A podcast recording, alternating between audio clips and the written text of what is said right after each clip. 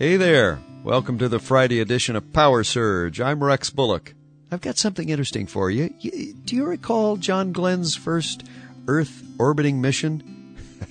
some of you do. Some of you only have read about it or maybe seen clips on TV. It happened back in 1962. And the ominous voice blackout. Remember that? I mean, all communication was halted when the capsule passed through what was called the Van Allen radiation belt.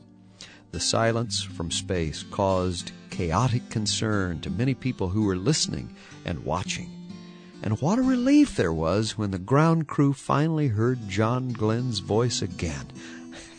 what joy when the telephone connects us with a long lost friend. Or what peace when your spouse finally says, I'm sorry, honey, let's talk. What pain when the silence continues. Maybe this could be the reason we're so fascinated with the thought of UFOs and life on other planets.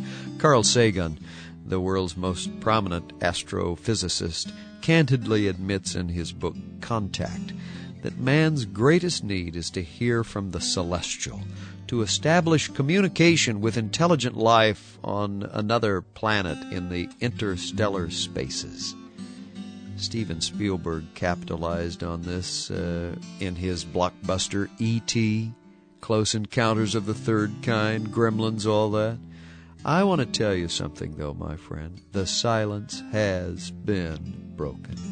Communication has been established. The fascinating historical account is in the Bible. Jesus Christ came to earth, and someone out there wants to establish contact with you.